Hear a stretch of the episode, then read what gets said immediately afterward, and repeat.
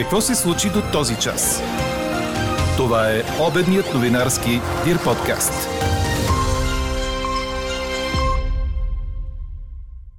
С мандат в ръцете БСП се среща с граждански организации, браншови съюзи, работодатели и синдикати. Ще говорят и за актуализацията на бюджета. На фона на очаквани нови мерки срещу разпространението на COVID-19, едни излизат на протести, други стимулират материално вакцинирането. А днес ви питаме, ще разрешите ли проверка на вакцина, щом това не е задължително? Коментирайте на подкаст news.dirbg. Говори Дирбеге. Добър ден, аз съм Елза Тодорова. Чуйте подкаст новините по обяд на 30 август. Топло на места в низините и горещо, с температури в страната най-често от 27 до около 32 градуса. Такова време в началото на седмицата ни обещава синоптикът на Дир подкаст Иво Некитов. Ще има и места с превалявания предимно около и след обяд. Ако пътувате, имайте предвид, че до 13 часа днес движението по магистрала Тракия от 166 до 161 км в посока Бургас ще е в едната лента заради ремонти.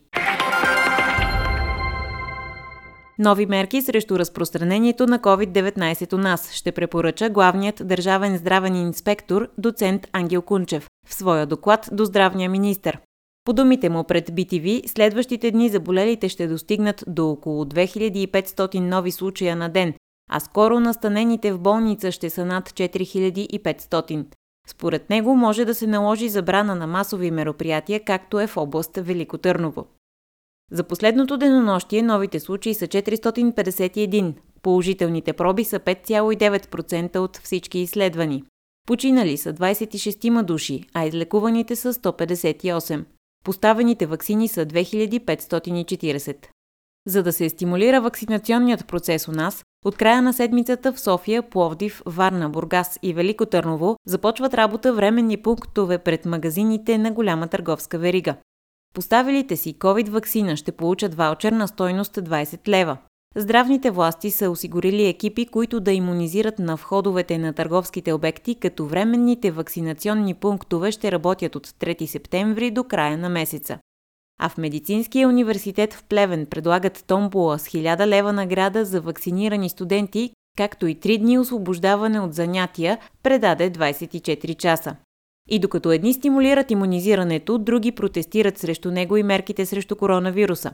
Граждански организации и партии планират за днес в София протестно шествие и митинг с настояване за отмяна на ограниченията, които те определят като дискриминационни. Шествието не можеш да експериментираш с мен, не можеш да ме лишиш от права.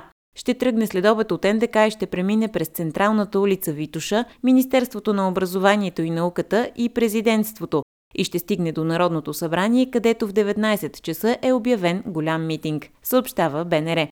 А в Италия на протест излизат преподаватели и служители в образованието. Недоволството им е срещу изискването за представяне на вакцинационен сертификат, за да могат да работят. Протести ще има в Рим, Сицилия и на други места в страната.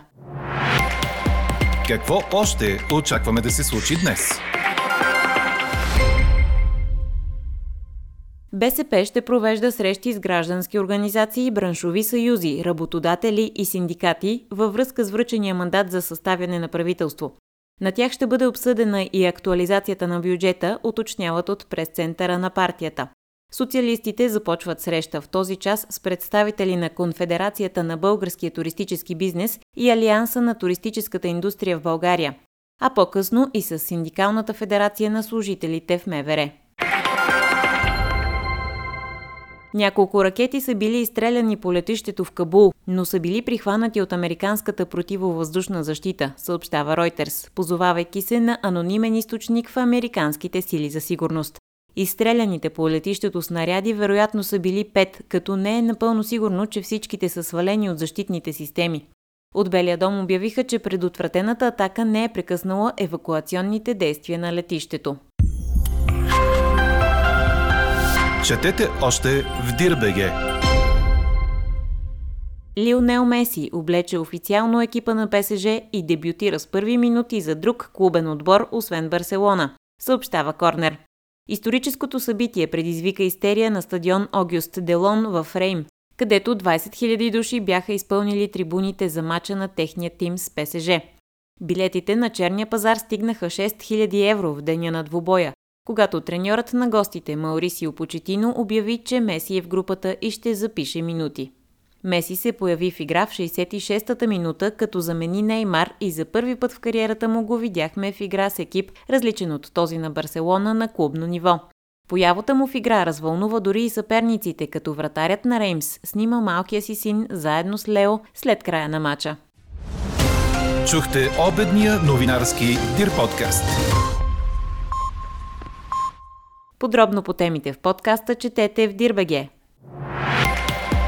Какво ни впечатли преди малко?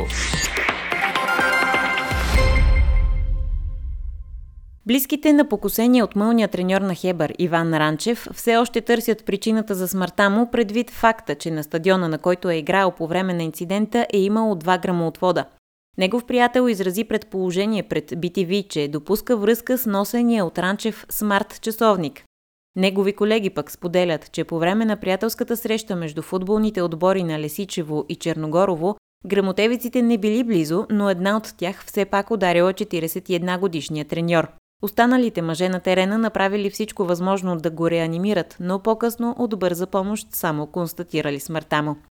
Спортистите били изненадани от случая и не успели да напуснат терена достатъчно бързо, заради което пострадали още трима. Най-застрашени от поразяване от мълния са футболисти и голфари, коментира климатологът професор Георги Рачев пред BTV. Тези терени са равни и големи и човек се оказва механизмът за прескачане на мълнията. По думите му има два вида мълнии. Едните са високо в облаците и не представляват опасност за хората, но ако видим водач до земята, тогава трябва да се пазим. Препоръката на експерта е при грамотевична буря да влезем на сухо или ако не можем, да клекнем ниско до земята. А какво ще кажете за това? Официалното приложение на България за сканиране и валидиране на Digital Green Certificate COVID Check BG е одобрено от Google и публикувано в Google Play Store. Така приложението става достъпно за масово използване от всички граждани на Европейския съюз, които искат да проверят валидността на своите сертификати, съобщи Министерството на здравеопазването. Новото приложение може да служи за проверка на сертификати на посетители в случаите, в които се допуска използване на 100% от капацитета на заведения, зали, кина и театри.